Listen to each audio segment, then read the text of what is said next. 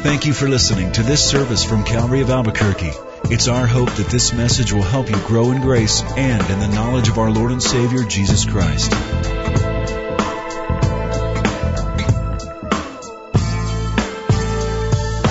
But now, Matthew chapter 28. You know, fear is a very interesting thing, isn't it? Fear is a very interesting and a very unique thing because in actuality, there's so much to fear. And I'm sure right away when I say that, you start to think of the things that scare you. You start to think of the things that you fear. The truth is, is so many of us are afraid of so many things, even though we wear t-shirts that say no fear. We really are scared about a lot of stuff. As a matter of fact, Ann Landers says that of the 10,000 letters she gets each month, one problem dominates. Can you guess what it is? Fear. She says this, people are afraid of losing their health, their wealth, and their loved ones. People are afraid of life itself. Life itself. You know, no wonder, because there's a lot to be afraid of, right?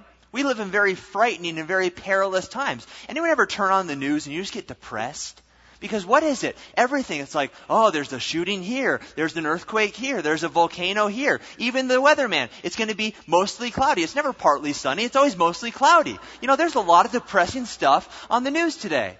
As a matter of fact, Chip Lusko was flying back from his trip to Israel and he put on his Twitter as he was stuck in Rome, in Rome due to volcano delay. Okay, you know you're living in bad times when it's not a snow delay any longer, it's a volcano delay. Alright? You know, there's a lot to be afraid of. We're afraid about our futures about our money, our retirement. We're afraid about where our kids are going to go to college. We're afraid about what's going to happen, what job we're going to have, where we're going to live, our health our possessions, our families. We're concerned about our welfare, our livelihood, even our very lives. Tobey Maguire, you might know him better as Spider-Man, interviewed recently said this. Sometimes I get panicky. I ask myself, is this what life is? You know, the pursuit of material success? Or is it a spiritual journey? I'm learning a lot about responsibility and immorality these are two big things. The concept that this is not a dress rehearsal. You know, no wonder people get panicky. No wonder people get afraid because there's a lot to be afraid of. Times are dangerous. And from a very young age, we're taught to be afraid of certain things. Who here can remember their fear that they had when they were a little kid? What you were most scared of when you were a little kid? That you'd walk up the stairs and you'd look in the hallways and you'd look in the closets and what crippled you with fear when you were a child. Now, do you still fear that at this age? I hope not. You know, for me, when I was a little kid, I was never scared of like the boogeyman or, or fictional things. What I was always scared of, and I'm serious, was murderers. And I was so sure that when I would walk into my house, there would be a murderer waiting for me. I had no idea where I got this crazy concoction and idea in my head, but I was sure that under my bed one time, he was going to be there and he was going to jump out, ha, gotcha, can't run away now. I always had this weird fear uh, that that was going to happen to me. You know, I read an article that had the top fears for children today, and they're this. Number one top fear for children, losing a parent. Number two, going blind. Number three, academic retainment. Number four, crying in class. Number five, parental fights. Number six, being caught in theft. Seven, suspected of lying. Eight, a poor report card. Nine, being sent to the principal. Ten, having an operation. Eleven, getting lost. Twelve, being ridiculed in class. Thirteen, moving to a new school. Fourteen, a scary dream.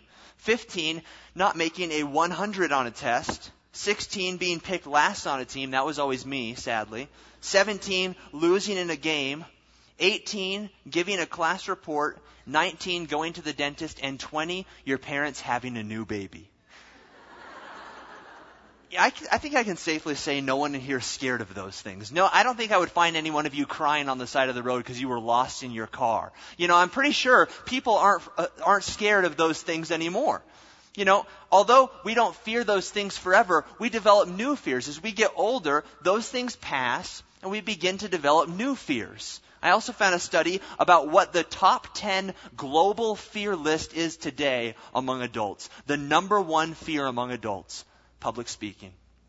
Number two, fear of death. See the irony here? People are more scared of speaking, talking to somebody, than they are dying.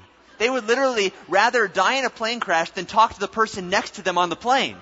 That's, that's the ridiculousness of the situation. Number three, a fear of spiders. Four, a fear of darkness. We are like little kids, still scared of the dark. Number four, top fear. Number five, a fear of heights. Fear of people or social situations. Fear of flying. Fear of open spaces. Fear of thunder and lightning. I want to know who's scared of thunder and lightning. See, my dogs are scared of thunder and lightning. I can't imagine people cowering. I'm sure there's someone in here. Don't worry, we still love you. But, you know, uh, these are crazy. And last, a fear of confined spaces. But back to that first one. People would rather die than talk to people. They're more scared of starting a conversation, talking to people, than they are of dying. I read another article. Three out of every four individuals, 75%, suffer from speech anxiety. Well, tonight we're going to look at a direct commandment from Jesus Christ. Go into the world and preach the gospel. Isn't it interesting that the very thing that we fear the most is the exact thing that Jesus commands us to do? The very thing that causes us to shake, that causes us to perspire, that causes us to freak out is the very thing that God demands of us. The very thing that God wants from us. You know, I think it's beautiful. That what we're scared of is what Christ wants us to do. Because you know what it shows me? It shows me that Christ is calling you to do what you're uncomfortable doing. He's calling you to do what you fear the most. He's saying, step out of your comfort zone. Step out of your shell. I know it's scary. I know you're freaked out. I know you don't know what to do, but trust in me. Do it. It's what we fear the most, and yet he calls us to do that very thing. And I think it goes perfectly with Psalm 23. It says, Yea, though I walk through the valley of the shadow of death, I will fear no evil. Why? Because you're with me. And in this very commandment, in Matthew 28, it says, Go into the world and preach the gospel, and I will be with you always. So why do we need not fear? Why do we have the, no need to be afraid? Well, because Jesus Christ is with us. See, it'd be another story if I were to say, go into the world and preach the gospel and you're on your own. Good luck. You know, then there's need to be afraid. If it's just us, then there's need to fear. Then there's need to tremble. But the reason we need not fear is because Jesus Christ is with us always. The very thing we're scared of doing, God is calling us to do. And he's not suggesting, he's not subtly implying, hey, if you get, if you get some time, would you mind going out into the world and preaching the gospel? No, he's commanding us, go into the, all the world and preach the gospel. See, we need not fear once again because he's with us, because he has the power. Because it's not us, it's Christ. And yes, he knows that it's going to be scary, but he's with us. I want to ask you a question right now. I want you to be honest with yourselves. How often do you share your faith with others? How often do you share your faith with others? And if it's never, if it's very rarely, why? Why don't you share your faith? What keeps you from talking to that person at work? What keeps you from talking to that person on the bus, on the airplane? Your family members, your friends. What scares you? Now I'm going to ask you to raise your hands. Who has shared their faith with Christ with someone else in the past week? Very good, very good. Okay, the past month. Okay, the past year. Okay. Now, if you didn't raise your hand, why? Why aren't you sharing your faith with Christ? Christianity Today recently conducted a poll concerning why more believers don't share their faith, and these were their findings. When we asked whether churchgoers agree or disagree with some key statements, they were unanimous on two of them. One, I believe faith in Christ is the only way to salvation. I hope everyone in here believes that. 89% said that they agree or strongly agree with that statement. Number two, every Christian is responsible for evangelism. 87% of Christians believe that every Christian is responsible for evangelism. And now, while not unanimous, more than half of the respondents agreed or strongly agreed with the following. I believe the most important task for Christians is to lead non Christians to faith in Christ. 68% said that they believe in that. However, We would look at that and we'd say we're doing pretty good. We'd look at that and we'd say, okay, we've got to be doing good. We've got to be bringing people to Christ in the droves. You know, there's so many people that agree that's what we should be doing. However, only 55% of Christians claim to have shared their faith in Christ with a non-Christian in the last year. Only 55%. So only half of the people that say that it is our job to evangelize are actually doing it. Only half of the people that claim that we're called to evangelize are actually taking that step. People are afraid of evangelism. I read another article that said only, or not only, actually 95% of Christians have never led another person to Jesus Christ. 95% of all Christians have never led another person to Jesus Christ. And what are some of the obstacles that we face? Why aren't people doing a good job at this? The top hurdle was this a feeling that I'm not able to do evangelism as well as the professionals. Number two, being too timid. And number three, fearing how people will respond. You know what? The only thing that we have really in common with non believers is that we're both terrified of evangelism. You know, non believers don't want to see us coming at them with the Bible, and we don't want to go talk to them. That's the only thing we really have in common, is that we're both terrified of evangelism. They don't want to hear it, and we don't want to tell them. So you put it together, and everyone's happy. No. Once again, this is a commandment. Go into the world and preach the gospel. See, we're both uptight about evangelism. We might rationalize this away and say, well, that's for others to do. It's not for me. But the fact of the matter is, and we're going to see tonight, is that every single Christian is called to share the gospel with others. Every single one. There's no excuses. There's no clauses that take you out of that. Well, I tried it once. It didn't work out. So now I can just kind of sit in the background. No, everyone is called to evangelism. Let's read Matthew 28, starting in verse 16. Then the eleven disciples went away into Galilee, to the mountain which Jesus had appointed for them. And when they saw him, they worshipped him, but some doubted. And Jesus came and spoke to them, saying, All authority has been given to me in heaven and on earth. Go therefore and make disciples of all nations baptizing them in the name of the Father and the Son and the Holy Spirit, teaching them to observe all things that I have commanded you, and lo, I am with you always, even to the end of the age. Now, once again, this is often and commonly referred to as the Great Commission. And this is not the Great Suggestion, or this is not a great idea. Hey, this is a really good idea. You should try this sometime. No, this is the Great Commission. And I want to point out, it doesn't tell the entire world to go to church. Instead, what it seems to be saying is telling the church to go to the whole world. See, a lot of times we expect people to just come to church and get saved. And we'll start a conversation with them. We'll say, Well, are you going to church? And they say, No. And we get surprised by it. Oh, really? Well, no wonder your life's in shambles. And we kind of, you know, pull this kind of a card. Here's a question Can we expect unbelieving people to just come to church? No. Can we expect them to come and want to get clean when they don't even know that they need to be cleaned? No, the Bible is telling us not to expect the world to come into these doors. You know, I would love it if all of Albuquerque would just come into these doors every week and it was a line around the corner. Everyone was just coming in to get saved. That'd be great if that's how it worked. If angels like appeared to people in the streets, boom, hey, go to Calvary Albuquerque. You need Jesus. You know, that would freak some people out. That would get some people saved. But instead, the Bible tells us to go into the whole world. And it's not merely addressed to pastors, evangelists, and missionaries. This commission is addressed to all followers of Jesus Christ. So ask yourself this question Am I a follower of Jesus Christ? If the answer is yes, then your job is to go into the world and preach the gospel. So the big question is, is what are we doing about it? What are we doing to promote the Great Commission. Romans chapter 10 verse 13. You can jot it down. You can turn there if you'd like. Romans 10:13 says this, the gospel in a nutshell. Everyone who calls on the name of the Lord will be saved. That's Christianity in a nutshell. That if we call on the name of the Lord, we will be saved. It continues. How then can they call on the one that they have not believed in? And how can they hear without someone preaching them? And how can they believe in the one of whom they have not heard? And how can they preach unless they are sent?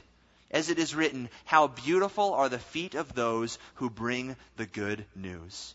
A commentator by the last name of Philip said this, how can they hear unless someone proclaims him?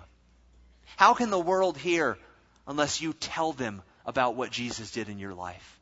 How can the world know and believe unless you bring and administer the cure to sin, the love of Christ, and what Christ did in your life? How can they know unless you tell them? Verse 14 says, How can they hear? You know, many times we cop out from our calling to share. And I love this statement. Actually, I completely hate this statement, but I hear people say it all the time. They say this, well, I'll just live it and I'll leave the preaching to others. You know, I don't want to witness. I, would rather just let my life do it. Okay, you know what this is? This is Christian miming. This is what this is. This is Christian charades, is what people who do this are. Imagine if I were to come on the stage and say, hey, you know what, guys? I'm going to try a new tactic tonight. I'm not going to speak with words. I'm going to speak with actions. And you guys can interpret whatever you want. I'm going to do butterfly symbols and rainbows, and you guys can try to interpret whatever you want from it, and hopefully you get something from it. I would hope that everyone would get up and leave and walk out the doors. Because there's going to be no benefit from me doing that that's going to bring you any good. You know, a lot of people live their lives like that. They say, well, I don't want to actually talk to people about Christ. I'll just smile and carry my Bible. And maybe someday they'll ask me why I carry my Bible. And then it'll be perfect. You know, now, one, for one, I'm not downgrading the effectiveness of having a good witness. But it has to go hand in hand. You can't have one without the other. One, you can't preach the gospel and then go live however you want to. But two, you can't just live a good life and expect people to come to Christ.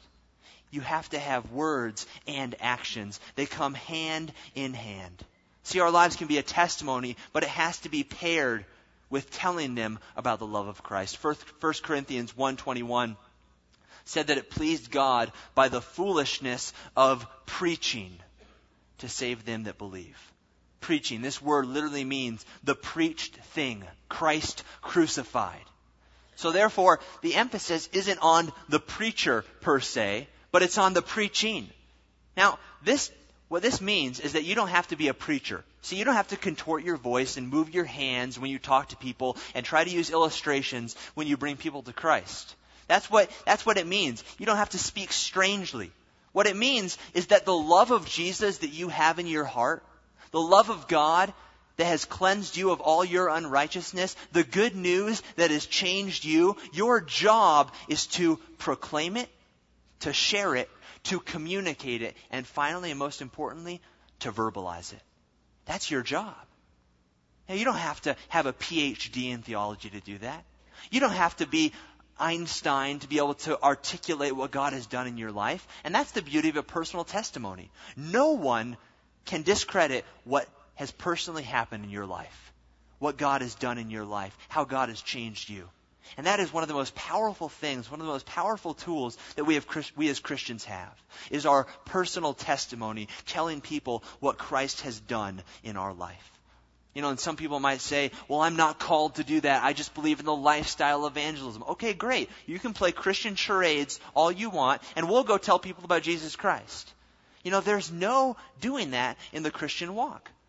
And although it's vital to live what we preach, it's essential to verbalize it to others. And although it's true that God has gifted some in His church with the specific calling of evangelism, it's also true that He has called every Christian to evangelize. You know, it's really sad. I see this as a very popular trend in America today, is that we're mistaken in the way that we think it, is to reach the non-believer. And you see this a lot in these seeker-sensitive churches, where they think that if they do enough big, flashy stuff, that people will come to Christ. That through entertainment or through some program at the church, that that will attract them. You know, that's what I love about Line on Line, is that it's just the basics. Bible teaching every week, verse by verse.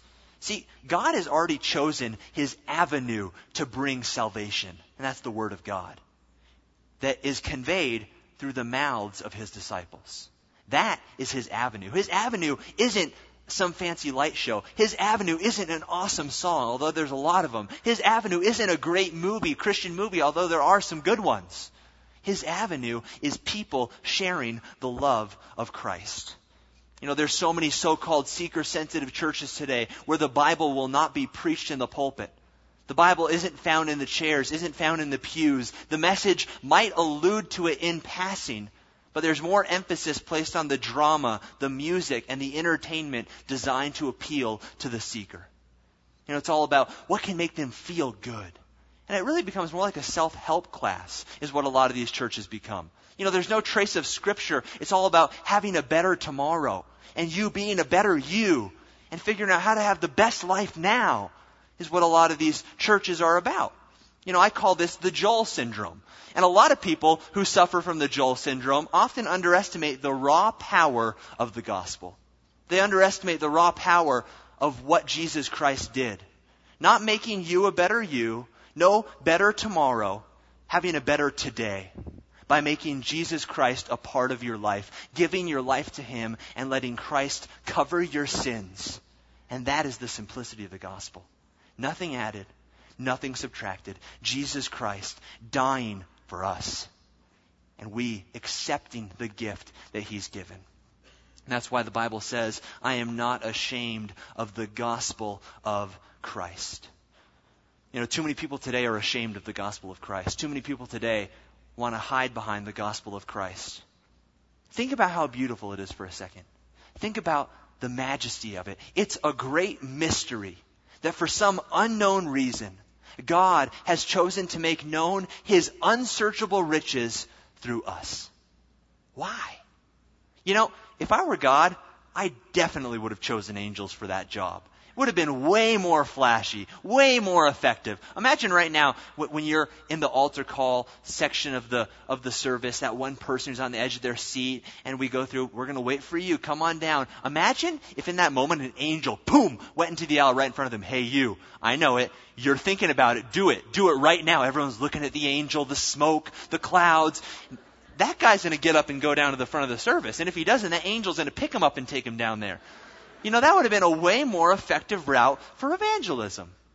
And yet God chose us. Imperfect human beings who say stupid things, who do stupid things. God chose us to share the love of Christ with the world. And the truth is, is that we all have a part to play. 1 Corinthians 3 6 says this I planted the seed, Apollos watered it, but God made it grow.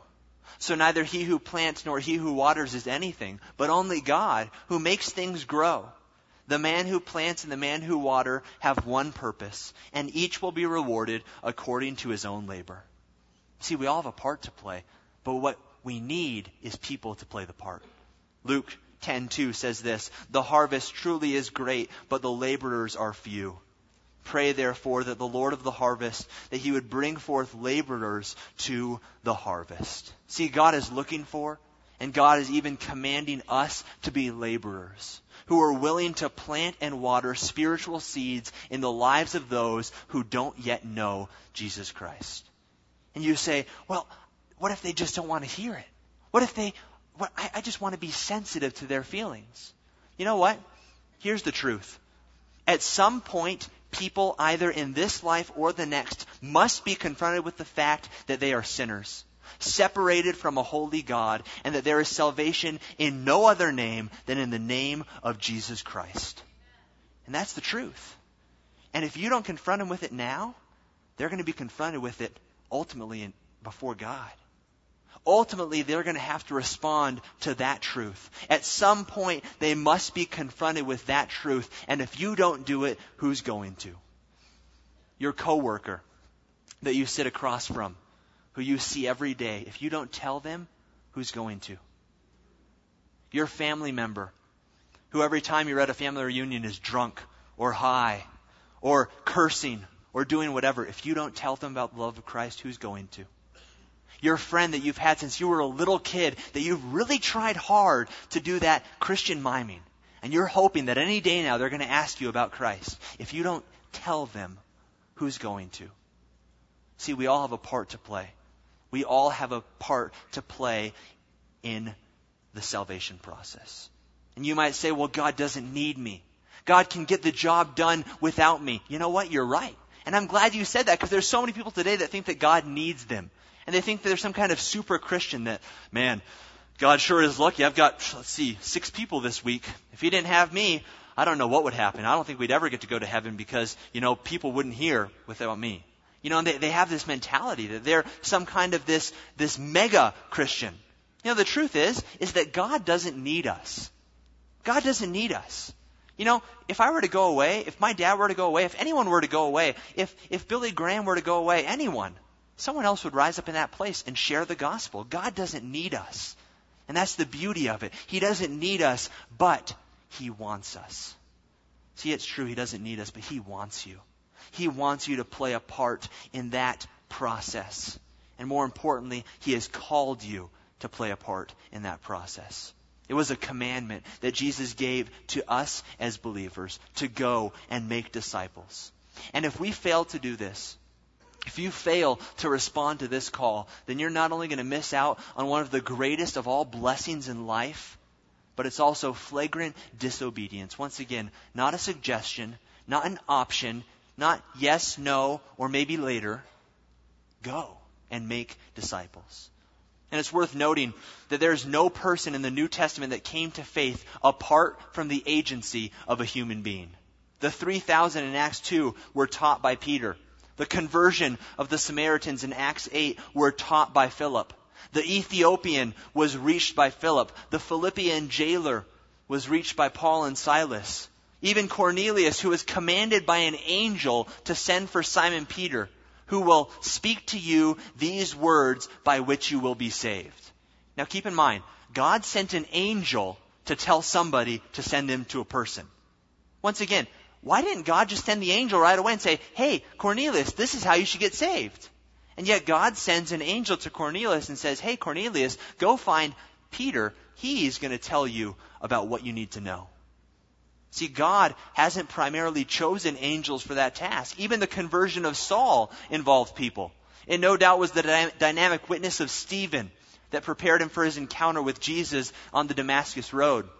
And then on the Damascus Road, that Jesus told Paul to go and find Ananias who would tell him all that he needed to know. See, Jesus all throughout the New Testament used flawed humans with no apparent gifts, no talents in evangelism to bring others to him. See, we should water the seed with prayer. We should water it with prayer. But also remember this. God has his perfect time in everyone's life. You know, I've met some people that go and share their faith and they come back and they say, Nate, I did it. I tried it. I told, I said all the stuff that I was supposed to and they didn't come to Christ. So that's it. I, it didn't work out for me. I guess God didn't call me to evangelism. And then they stop and they never do it again. You know, it might take time for that person to come to Christ. It might take time for that person to get watered by other people telling them about the love of Christ. You know, I, I've met people on the opposite side that play evangelism like it's some kind of a game show. They're, they're game show evangelists. And this is what they do. They say, Do you want to accept Christ? You have to answer now. If you say no, you're going to go home with nothing. This is your chance. This is the million dollar question. Do you want Jesus Christ? Final answer? Final answer? And that's what they do. And the person kind of gets pushed back and pushed back, and finally they're saying, I don't know what I want. I just want to get away from you. And that's what it turns into. You know, it takes time. That person might not immediately, when you come there and say, Hey, check this out Bible. You need this now. They're not going to like start crying and accept Christ. Some might, but it might take time. It might take watering. And who knows the person that you're going to talk to, where you're going to come along in that process. You might have the opportunity and the joy to reap the harvest, or you might just be planting the seed. But either way, God calls us all to do it. We also need to understand this that in our misdirected efforts to assist the work of the Holy Spirit, sometimes we might instead hinder Him. See, that's why the Bible calls us to speak the truth in love. In love. Letting them know is simply one saved sinner telling another sinner how to get saved. In love, preaching the love of Christ. You know, When I was a little kid, my dad would sometimes invite me down into the basement to help him build things. And he had all his tools and he had his vice grips and all these things and he would build tool chests and, and bookshelves. And every now and then he'd say, Hey Nate, come down into the basement and help me. Four years old, keep in mind. And I had just gotten my favorite toy. And it was a plastic tool set and I would have a little belt and I'd have all the tools there and I had my screwdriver, which at the time I called my kudada, and I would look at my dad and he'd say, hey Nate, come help me. And I'd be like, yeah, that's right, you need my help. And I'd pull out my plastic kudada and he'd be building a bookshelf and he'd be going away at it and I'd pick up some screws and go put them in the corner of the, of the basement or pick up a board and go hide it and hit some stuff with my plastic kudada all the while probably causing more havoc than I am actually help in the whole situation of building the bookshelf. And it would go on, at the end, finally, when my dad was able to keep me from hiding stuff and actually build whatever he was building, I would then stand back and say, Yep, that's right. Bookshelf, four years old. You know, I, I thought I, I thought I had a gift in carpentry as a kid, I guess. But the truth is, I probably hindered the process more than I helped. My dad didn't need my help. He didn't wake up in the morning and say, Oh my goodness, unless my four year old son helps me with this project, I'm never going to get it done. See, he didn't need me, but he wanted me. He wanted the companionship. He wanted my help. Why? Because he loved me. See, sometimes in evangelism we cause more havoc than we do help. We say something stupid. We do something wrong. And God doesn't need us. He doesn't need our help. He could get it done a lot better without us. But He wants us. He wants us. He wants us. Why? Because He loves us. See, He wants you to be a part of the evangelism process. He wants you to pick up your spiritual kudada and pitch in and help building His kingdom. Jesus said, No man can come to me except through the Father which hath sent him to me. John 6:44. In verse 10, chapter 10, verse 15 of Romans, it says, How beautiful are the feet of those who carry the gospel. Literally, this means in full bloom, that they're in full bloom. You know, many believers are like buds of a flower. They have so much potential, they have so much beauty hidden inside, and they just haven't bloomed yet. All that color, all that beauty is just waiting to blossom. You know, there's many believers today who complain of spiritual dryness. And this is a lackadaisical complacency that's setting in in their lives, where the excitement, the passion is gone from when they first accepted Christ, where they're excited every time they come to church. And you know, these people are always speaking of their own problems, of their depression, the lack of purpose in their lives. You guys know these people? Now we love them, we pray for them, we lift them up, but every single time you talk to them, it's depressing. You guys know these people? Every time you talk to them, the coolest thing in the entire world could have happened. God could have done the most incredible thing in your life. And at the end of that conversation, you're like super depressed. Oh my gosh. I didn't know everything was so bad, but now that I talk to this person, I know it is. You know, that's, that's what it's like talking to some of these people. And you're just so depressed at the end of this situation. They do this. This is what they do. You know, praise the Lord, but this and this and this is, oh, this is so bad. And, you know, you should have heard about this. And, oh, last weekend. But praise Jesus, praise Jesus. And that's what they do. And really, they're just emoting all this stuff all the time. There's no joy in their lives. You know, they're saying the praise Jesus, but they don't really mean it. You know, the truth is, is that it's time for us to stop being obsessed with ourselves and to start caring about the plight of those who are on their way to a Christless eternity to face certain judgment. See, I don't care what's happening in my life. I don't care what's happening in our lives. There is nothing worse than an eternity separated from Christ. And God, in speaking to his people in Isaiah 58 who complained of spiritual deadness and unanswered prayer, God responds in Isaiah 58 6, and he says this Is this not the fast that I have chosen? To loose the bands of wickedness, to undo the heavy burdens, to let the oppressed go free? You must draw out your soul to the hungry and satisfy the afflicted soul. Then your light shall rise in obscurity, and your darkness will be as noonday. And the Lord shall guide you continually and satisfy your soul in dryness and make strong your frame. You will be like a well watered garden, like a spring whose water never fails. So if you want to be spiritually satisfied, if you want to be a spiritually watered garden, what do you need to do? Look, it says you must draw out your soul. You must give out. You got to give out in order to receive back in. So if you're experiencing in your life right now spiritual dryness and deadness, if you're depressed all the time, you know what the cure is? Go preach the gospel. And you say, Nate, that's the last thing I want to do. I need to get fed. I need to get, to get ministered to. I don't need to go minister to other people. You know what? If you go minister to others, you're going to get ministered to. Has anyone ever experienced this when you're going through a really hard time in your life, spiritual dryness, something bad has happened, and then that one person comes along that has it way worse than you, and you have an opportunity to minister to them? You can either say, "Oh, well, I, you know, I'm just not feeling up to it right now. I'm a little bit depressed," or you can pour yourself out. And what happens is when you do that, God gives you such a passion. He gives you such a joy when you see that you were able to help someone else that He fills you right back up. He fills you to the brim because you are pouring yourself out. See, sometimes the way that God ministers to us best is when we minister to others. See, the key is giving out. You know, I heard Greg Laurie once say, we either have a choice to evangelize or fossilize. That's the choice. Either you evangelize, you tell people about the love of Christ, or you're going to fossilize. You're going to dry up, you're going to shrivel up, and you're going to become the most spiritually dead and dry Christian in the world. You either evangelize or you fossilize. Give out what God has given you or hoard it, let it stagnate and miss out on being used by him. Proverbs 11:25 says the liberal soul shall be made full and he that waters shall be watered himself. And Proverbs 11:30, the fruit of the righteous is a tree of life, and he that wins souls is wise. So once again the question is, are you winning souls? What are you doing about the Great Commission? What is your stance on the Great Commission? Are you watering? Because if you're not, then I can promise you that you're probably very spiritually dry. You're dead. You're bitter. See, the reason I see most people backslide is because they aren't doing what God has called them to do.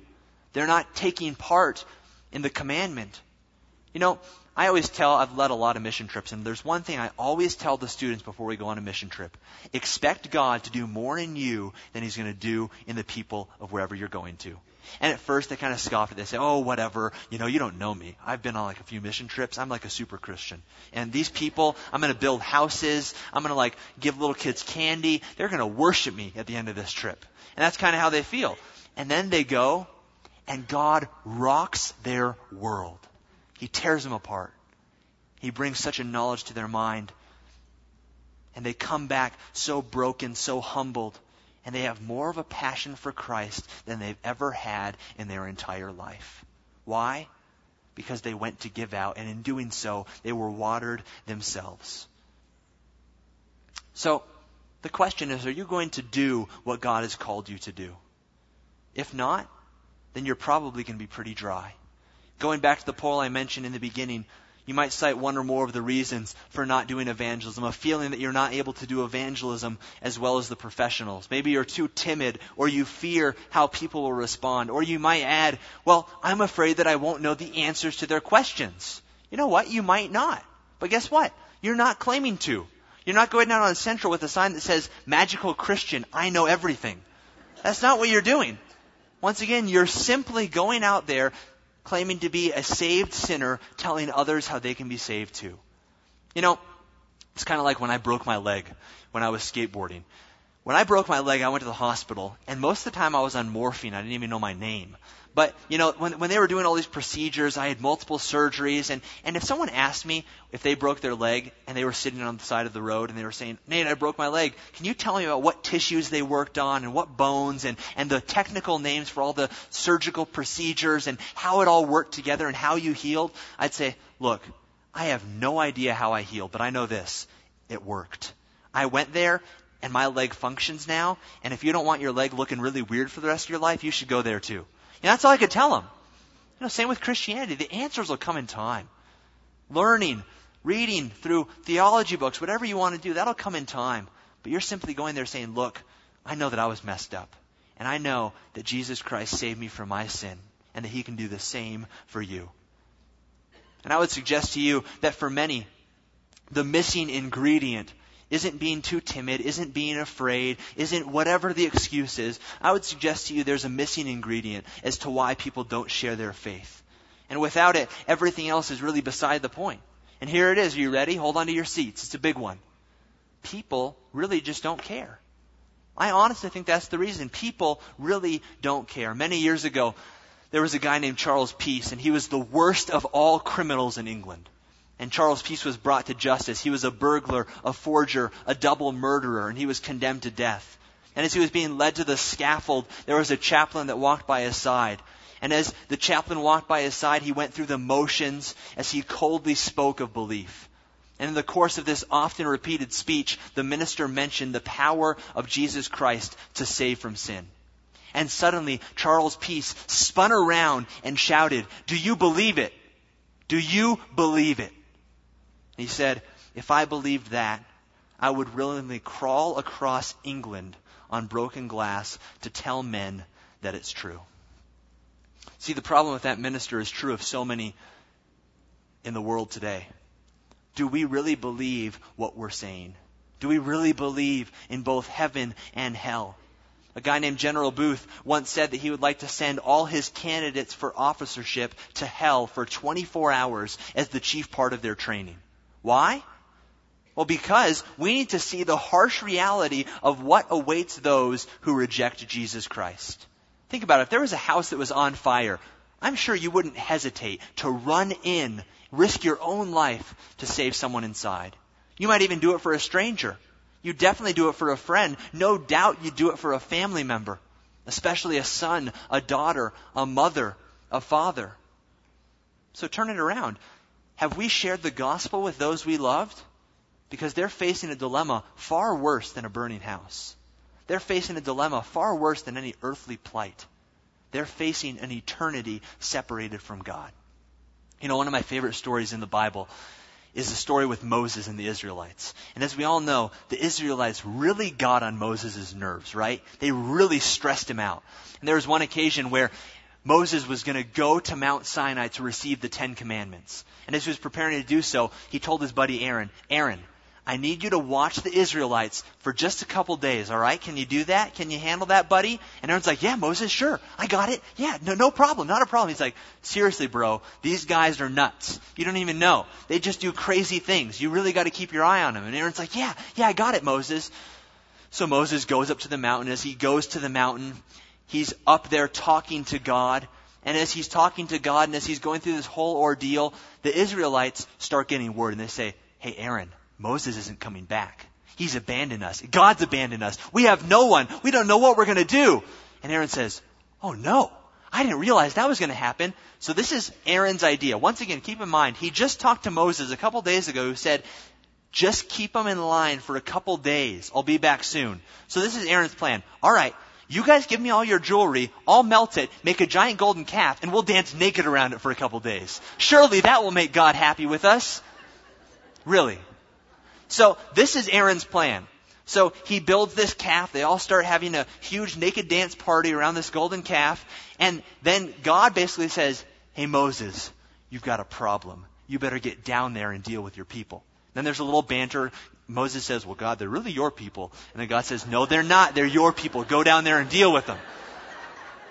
So Moses goes down and he breaks the Ten Commandments and he gets really mad at the children of Israel. And then again, he says, All right, I've really got to go back up there and deal with this thing. Otherwise, we're totally done for. So Moses goes back up to this mountain and he reaches the top and then he begins to speak to the Lord. And as he begins to speak to the Lord, there's a beautiful thing that happens. And the original meaning of the statement is so significant.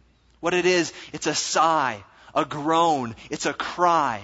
It's a sentence with no ending. Even in our New King James Version, the translators leave out the end of the sentence, trailing with a dash for punctuation. It's a sentence that was strangled in the middle with sobs of a man who was asking to be sent to hell if only the people might be spared the righteous indignation of God we read this.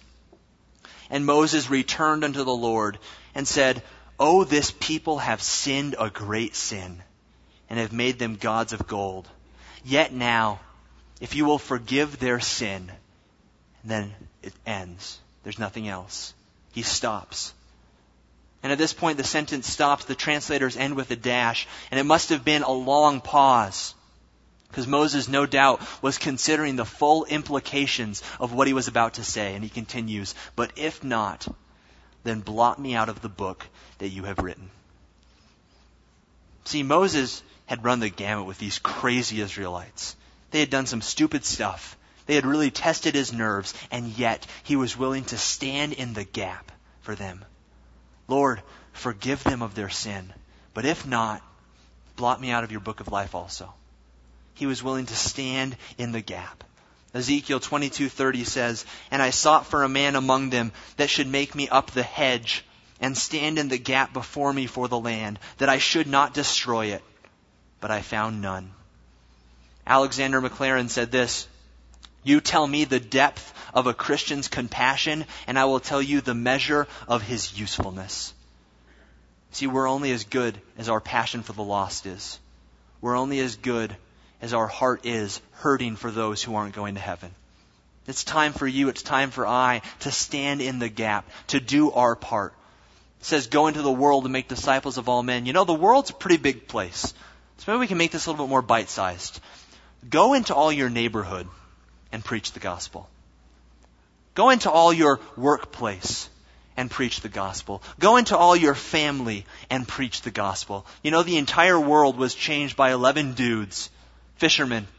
Imagine if each one of us were to share the gospel as fervently and as passionately as those men, what would happen? Imagine if we had that kind of a burden for the lost, that kind of a passion for the lost. Man, the entire world would be turned upside down. All of Albuquerque would be saved. All of America would kneel before the Lord if we but had that passion for the lost. We are called to stand in the gap. And don't think of it as some horrible, miserable experience. Charles Spurgeon said this To be a soul winner is the happiest thing in the world. And with every soul that you bring to Jesus Christ, you seem to get a new heaven here upon earth. You know, I encourage you, be a soul winner. Let that be your number one job. Not an accountant, not a lawyer, not whatever it is that your profession is. Let your profession be a soul winner. What do you do? I bring people to Jesus Christ. Take the commission as a commandment. And if you do, I can promise you, you will have the most dynamic and passionate relationship with God than you could ever imagine. You know, the secret isn't in reading some book. The secret isn't in a seminar. The secret is in what God told us to do. Go and make disciples of all men. Lord God, we thank you so much for your word that is so true, that is so relevant, that demands us to go into the world, to go out of our comfort zone, to do what we're not comfortable doing, to preach the gospel. And if we do this, Lord, you can do incredible things in our lives. Lord, I pray that you will give us a burden, a passion for the lost, that you will help us to share the gospel daily with no fear of what could happen or what people would say, but in trust, in faith, because we know who you are.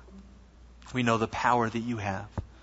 Lord, I thank you. I pray that you will keep us this week. You'll guide us. In your precious name we pray. Amen. Thank you for listening to this service from Calvary of Albuquerque. If you would like more information about what you've heard in this message or about Calvary of Albuquerque, please visit our website at www.calvaryabq.org. If you have made a decision to follow Christ or would like someone to pray for you, please leave a message with our Prayer Watch line at 505 344 3658. Thank you and God bless.